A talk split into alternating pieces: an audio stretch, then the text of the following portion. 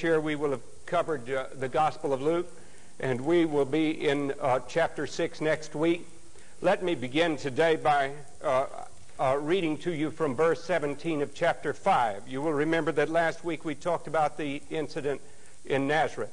Now, then, one day as he was teaching, that is Jesus, Pharisees and teachers of the law who had come, this, by the way, is the first time Luke introduces the Pharisees to us. Pharisees and teachers of the law who had come from every village of Galilee and from Judea and Jerusalem, Jerusalem was about 80 miles away, were sitting there. And the power of the Lord was present for him to heal the sick. Think about that. Is the power of the Lord present here today to heal the sick, to grant forgiveness of sins? And the power of the Lord was present from him, for him to heal the sick. Some men came carrying a paralytic on a mat and tried to take him into the house to lay him before Jesus. When they could not find a way to do this because of the crowd, they went up on the roof and lowered him on his mat through the tiles into the middle of the crowd right in front of Jesus. When Jesus saw their faith, he said, Friend, your sins are forgiven. The Pharisees and the teachers of the law began thinking to themselves, Who is this fellow who speaks blasphemy? Who can forgive sins but God alone? Jesus knew what they were thinking and asked, why are you thinking these things in your hearts? Which is easier to say? Your sins are forgiven, or to say, Get up and walk. But that you may know that the Son of Man has authority on earth to forgive sins. He said to the paralyzed man, You get up, take your mat, and go home. Immediately he stood up in front of them and took what he had been lying on and went home praising God. Everyone was amazed and gave praise to God. They were filled with awe and said, We have seen remarkable things today. May God bless to our understanding this reading from His Word.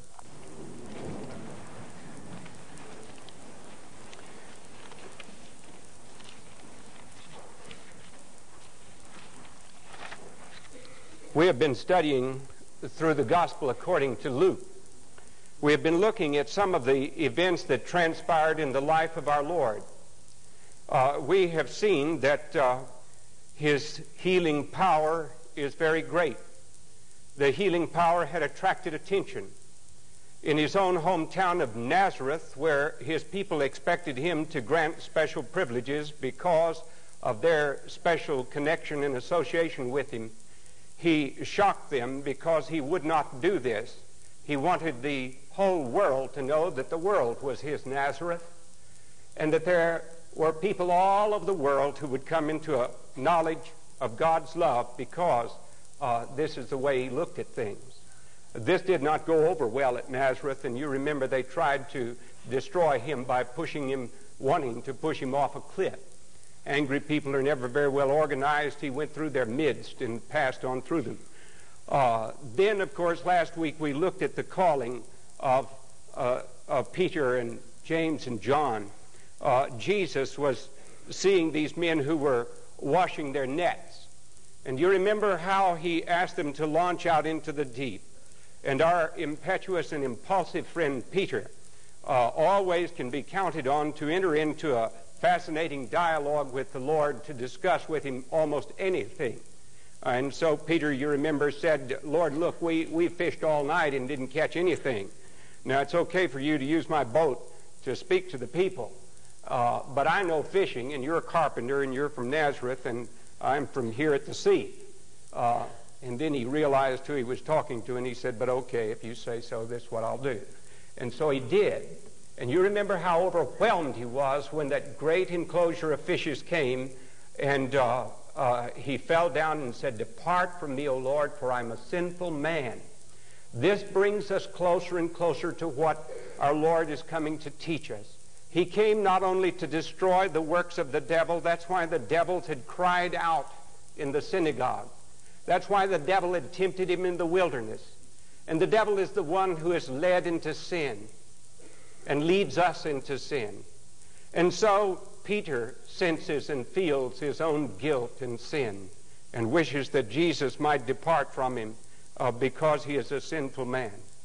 And Jesus gives him that great promise, of course come after me, and I will teach you how to catch men. And uh, this, of course, is what I want us all to remember from this. We all know that Peter is that one with whom we identify because of his bumbling way of doing things. And sometimes I have young people who come back to the office and they talk with me back in the study and they say, Well, I would be a Christian, but I just don't know anyone who has lived a perfect Christian life. It's impossible. You're dead right. It is impossible. And look at Peter. Would you call him a Christian? I certainly would call him a Christian. And yet, look at the mistakes that he makes. And yet, his heart is always going to be corrected and brought back in tune uh, with his Lord again. And now, then, we come today uh, to another teaching which is going to take us straight into the matter of unresolved guilt. I hope you'll forgive me for these uh, personal illustrations, but I don't know any other way to uh, illustrate something like this. Unresolved guilt, psychiatrists tell us, is the principal cause for a great deal of anxiety, and uh, it's one of those things that they have to deal with. And uh, you remember my telling you the other day that I had the privilege of going with a friend down to Honduras to go on a dove hunt. I really didn't know whether I wanted to go or not. And then when I got down there, you shoot shotgun. Some lady said that I looked pretty good for a guy who had been shot after church. she didn't realize that when you're shooting at doves, you use shotgun shells that have uh, tiny little BBs in them, and they usually carry only 65 or 70 yards. And so you can be reasonably co- close together. Well, that morning, uh, I had shot one of my friends, a Christian brother uh, who was down there with me, at a low flying bird that had come between us very early in the Saturday morning and he had the red badge of courage on his face. Blood was trickling down. And I thought he'd been scratched by a briar. And then he told me I'd shot him, and I felt terrible about it. I wrote him a note, and I apologized, and I went back and, and uh, uh, thanked the Lord and put his eye out and all that stuff. And then uh, that afternoon, in order to ensure that I didn't shoot anyone else, I said to Jim Bell, look, Jim, you put me where you think I won't shoot anybody. And so he put me in a place where there would be a lot of birds that would be flying by. And about 10 minutes later, he shot me. we had quite a trip. There were eight people shot in all. One poor old guy got disappointed and went up and got in his car. He got so mad and got shot in the car. uh, but you know, when he shot me, I went over to him after after a while, and I had some blood down in my beard. And uh, I, I went over to see him, and he said, "What happened?" I said, "You shot me." And he said, Oh, Calvin, I'm so sorry. And he apologized. It reminded me of uh, Charles Schulz, who writes the Peanuts comic strips. Always read Peanuts. Read the Bible first and then read Peanuts. And you'll have good theology. Uh, uh, uh you can learn a lot about unresolved guilt. And there's this famous uh, panel uh, that takes place where Charlie Brown who's always doing some dumb thing, has poked Lucy in the eye and uh, by accident, and she has a big shiner, a black eye. And uh, he is apologizing in one panel that he has done this and wants her to forgive him for having hit her in the eye. And, and she says, Okay, I forgive you. And then the next panel, he keeps wandering around, following after her, saying, I just can't uh, tell you how sorry I am that I punched you in the eye, and I wish I hadn't done it. And then finally, he has to resort to psychiatric help. And of course, uh, you know, Lucy has this little booth that says psychiatric help. It used to be five cents, but with inflation, it's gone up to seven cents. And so uh, he goes up to her psychiatric booth, and there she is with her shiner behind the, the psychiatric help five cents sign. And uh, Charlie Brown tells his story. And he says, It's this friend of mine. I've hurt this friend of mine. And uh, I can't get over it. I feel so guilty. Uh, and there's no way I can get over the guilt. And then in the next panel, there comes that unforgettable fist of Lucy's, blam, right in the face. And poor old Charlie Brown gets up off the ground with a black eye. And he said, I feel so much better now. uh, that's the way I felt when that guy shot me. Uh, I felt better after I was shot. Uh, we all are trying to seek some way to atone for our sins, but we can't atone for our sins. We can't pay for them. We have to have a sin bearer. And so that's what Jesus has come to do. He will be the bearer for our sins. And this is the disclosure that he is going to make uh, again and again. This is what Peter sensed when he said, Depart from me, for I am a sinful man. And now then, we see this unusual thing take place when Jesus is teaching in Capernaum. And uh, uh, I used to think that this was some very humble little cottage that he was in. But I noticed in doing research about this that, that this house had a tiled roof. And tiles were not the type of roof that a peasant's cottage would have been. It must have been some person who had a pretty big house. And it must have been a person who had some money because they had tiles like the Romans had. And Jesus was teaching in that house. And a great crowd of people had come to the house to hear him teach. And they were all sitting inside. And Jesus was teaching them, very much like you're sitting uh, here today, only Jesus would have been seated teaching. And uh, then uh, some light comes down through up in the top of the one of the tiles is pulled aside. And then you see a face looking down. And everyone must have looked up. And then some dirt must have gotten your eye. I started to call this sermon today the Hole in the Roof Church uh, because of this hole that's going to be in the roof up there, or the mud in your eye experience, or how to get dirty at church, or uh, some. But anyway, uh, they they take the tile away, and uh, they look down to try to locate where Jesus is seated, and then they find where he's seated. And you know, they must have had to take up quite a bunch of tile uh, to get a man who is paralyzed and who is on a stretcher like device, a stretcher, and lower him down through that thing. They had to tear up all kinds of tile. And I'm sure that when tile started clunking down on the heads of the people in there, it must have waked up the congregation very well. And uh, they began to all look and Jesus is very unflappable. He is not fazed by this. It doesn't upset him. I think he rather liked their spunk in what they did. You see, the, there were a crowd of selfish people outside who wanted to hear Jesus, and they were all crowded. They jammed the doors, and they couldn't get in. And uh, uh, th- that often happens. There, there are people who can keep you from Jesus getting to him. And there are people who are people of faith who can take you to Jesus. And these four people who carried their paralyzed friend to Jesus had great faith in Jesus. And their friend must have had faith too, this paralyzed man. I can never forget that time I had that terrible stroke in London. And I was in a, a neurological wing in an English hospital on a ward. And I saw people who were paralyzed. And that's a dreadful thing to be paralyzed. And I remember going through that rehabilitation program and all of that. Well, this poor man was paralyzed. And so they brought him there. Maybe one of the friends said, Listen, I have seen him touch lepers. There was this leper. Never in the whole history of the world has anyone been touching a leper, but Jesus touched him and made him clean. His skin was brand new again, perfectly clear and beautiful. And this happened, this healing of a leper, just before this incident that we read about here. He heals a leper. Well, I can remember one time going into a leper colony in Thailand where a man by the name of Bob uh, a Northern Presbyterian missionary, uh, was in charge of the leprosarium there. And he took me through this leprosarium where there were hundreds and hundreds of people with leprosy. And I saw those people line up in the morning and go and dip their hands, some with the fingers gone, down into uh, paraffin, uh, which has some heated paraffin, makes it uh, makes them more comfortable to feel better.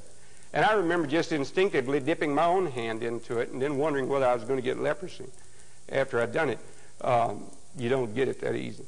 But uh, we, we, I thought about these people and the fact that Jesus wasn't afraid to, when everyone would have been terribly afraid of leprosy then, we know a lot more about it now. Uh, but everyone would have been afraid, yet Jesus touched the leper, the leper was healed. These friends must have told uh, their friend who was paralyzed, We saw him heal this leper. And we know if we can just get you to him, that he can heal you too.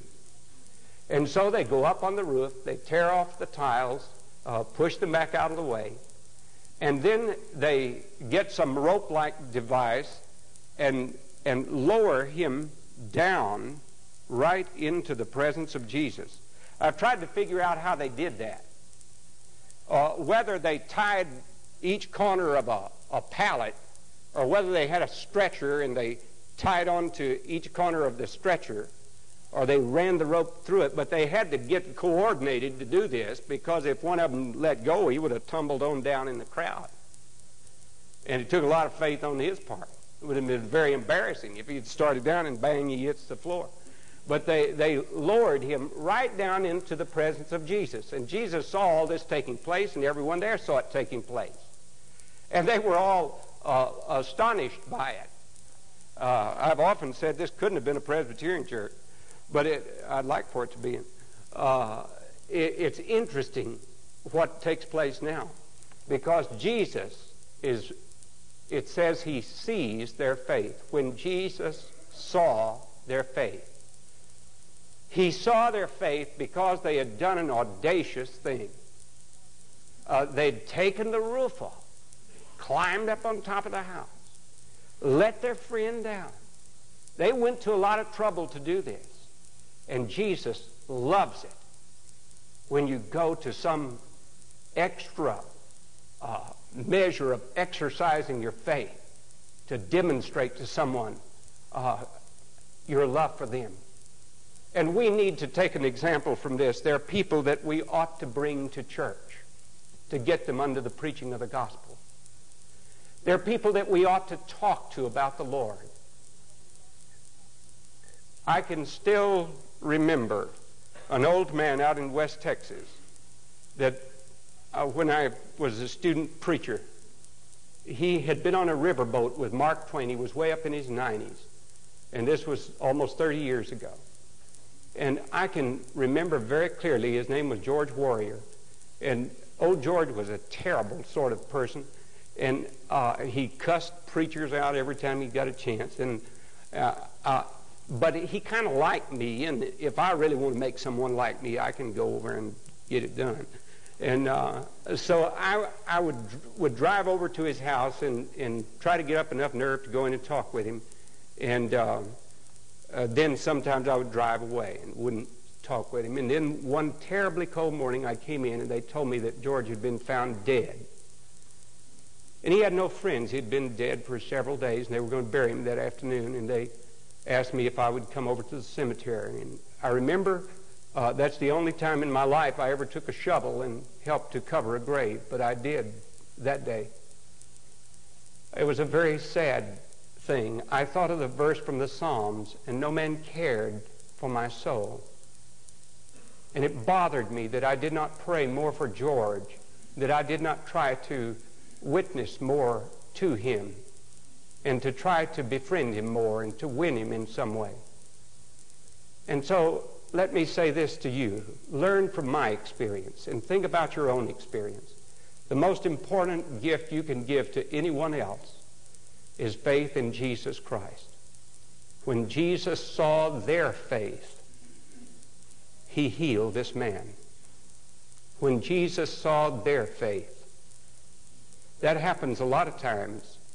There were a lot of people who got saved on board a ship that Paul was on that got wrecked because of the faith that Paul had. Uh, if you study the 11th chapter of the Epistle to the Hebrews, you will see a great many examples of faith down through the history of God's dealing with his people. Uh, so let us exercise our faith in bringing others to Jesus. Now then, this man was paralyzed. And when he is let down into the presence of Jesus, Jesus said to him, Son, your sins are forgiven. Well, he was paralyzed. And someone up there on the roof who helped let him down said, What did he say? His sins are forgiven. Why did he say that? He could have shouted that out the window. Your sins are forgiven. We let him down there because he's paralyzed. But Jesus is going to teach something about the forgiveness of sins. The man needed the forgiveness of sins. He needed to be healed in his body, but he needed to be healed in his soul too.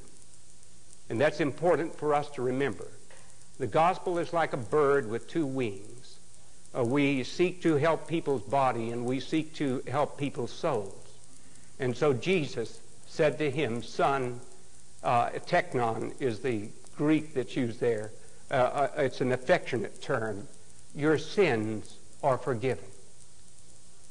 And then he, he of course, incurred the uh, anger and the hostility of the Pharisees who were present. They were down there all the way from Jerusalem because they wanted to complain or to investigate him. They had heard about him.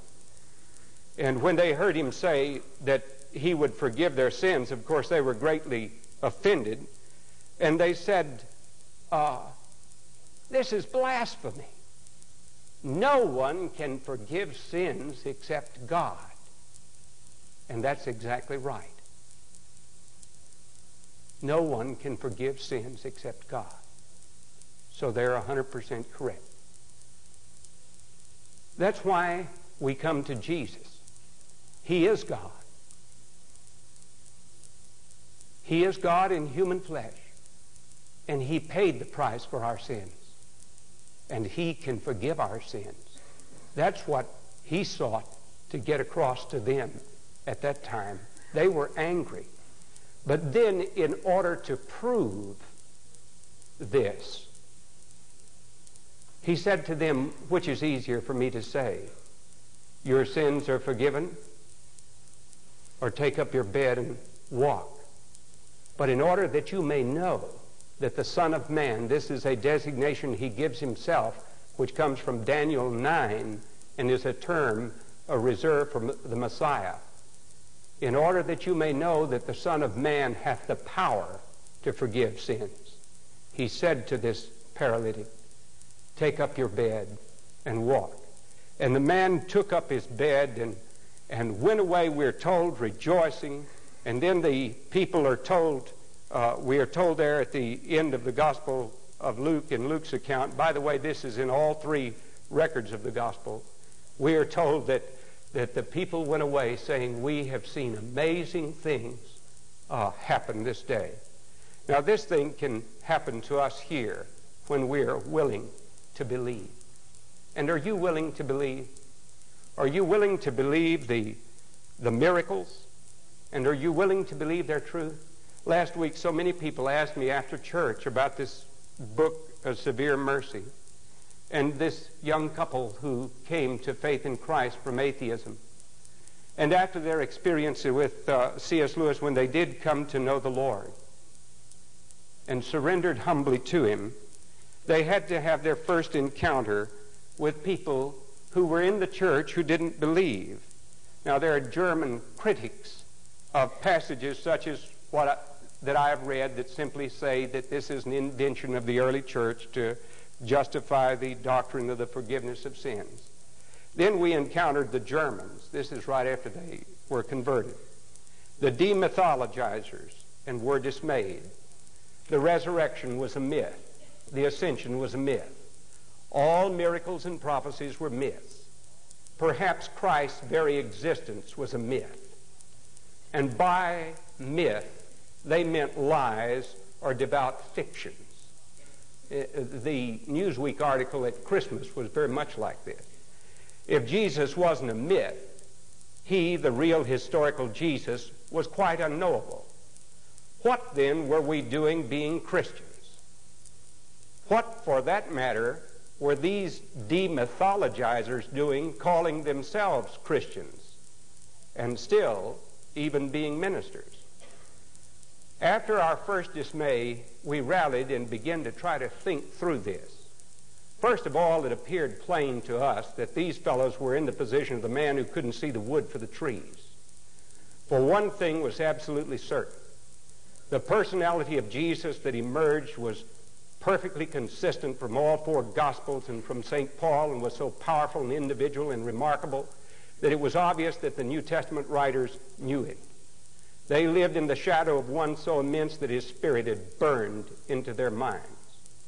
But our real deliverance from these wreckers of our faith came through our recognition of the quite unverifiable fundamental assumptions in no way derived from the New Testament text that they brought to it. If Oxford University consistently teaches any one thing, it is that fundamental assumptions must be verified, but not the demythologizers. When they say that prophecy must have been inserted after the event, their unverified assumption is that true prophecy cannot occur. They assume, mind you, merely assume, that miracles cannot happen. No proof, and by the nature of the case, no proof possible. Apart from being miraculous, the ascension could not have happened because it contradicts modern cosmology. And then he goes on to say if a New Testament event is akin to some other myth, it cannot have happened on the assumption that God couldn't have intended to turn uh, that myth into fact.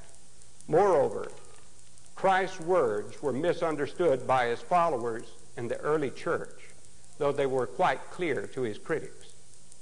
That's interesting. The assumption, the mind of the infinite God, is not unlike that of a German critic. We made a little poem about it. He served his God so faithfully and well that now he sees him face to face in hell. Uh, the Gospels put forth things that are meant for us to believe. And when we believe these things, and the consistent character of Jesus leads us to believe them, we find the forgiveness of sins, and uh, we find that we can be intelligent and believe them. And when we accept these truths, we know that we can go in peace and be freed from that, knowing that God is ruling and overruling in every single circumstance that comes to us in all in all of our life. I don't know what your problem is. I know you've got problems. We all have. But I know that God can speak to that problem. If it's unbelief, he can speak to that. The Spirit himself makes intercession for us with groanings which cannot be uttered. And he's here this morning, interceding with you to help you to believe the truth of the gospel and to help you to know that your sins can be utterly forgiven and that you can be his and be intelligent too. He wants you to know that. May I close by telling you that when I was a student at Columbia Seminary, one of the most beloved teachers was Manfred George Gutzke who loved the Bible as few men I've ever known. Dr. Gutzke had a little boy by the name of Peter. Peter Gutzke was born 12 years after the other children, and so he received a lot of attention. The boys at the seminary were very fond of him. He was just a little tiny little boy when he developed a horrible form of leukemia that spread rapidly, and the men in the seminary prayed and fasted and asked for his healing. But little Peter Gutzke died. And Dr. Gutzke used to say that he used to, when he was old enough to put him in a high chair and feed him from the table, that the little boy would point out certain foods on the table that he wanted. And Dr. Gutzke would deliberately uh, pick up something else to hand to him. And the little boy would shake his head no, that he didn't want that and point to something else. And then finally, Dr. Gutzke would give him what he wanted. And Gutzke said this is the way the Holy Spirit makes intercession for us when we don't know how to pray as we ought. And he said we didn't know how to pray for Peter there at one time in his illness. And he just could not get any peace when the little boy died. And he said that one night when he was praying, that it felt as if Jesus came to him and said to him, All right, how long would you want him to live? Till he was 12? Till he was 20? Till he was 40? Till he was 60 or 80? How long would you want me to have him live? And he said, Well, Lord, I don't know. I can't make a decision like that. And he said, It was just as if the Spirit said to me, Then why don't you trust me to make this decision for you? And then he said, He saw the words of the hymn, Safe in the Arms of Jesus, and realized that little Peter Gutzke was safe. And this took away a fear and brought healing to his heart. No matter what your guilt and fear may be, the power of Jesus is here to heal if you are willing to surrender to him. Before I dismiss you, I want to announce that the session received into the membership of our Robert Ernest. And now may the grace of our Lord Jesus Christ and the love of God our Father and the communion and the fellowship of the Holy Spirit, our keeper and our guide, be and abide with us all, now and forevermore.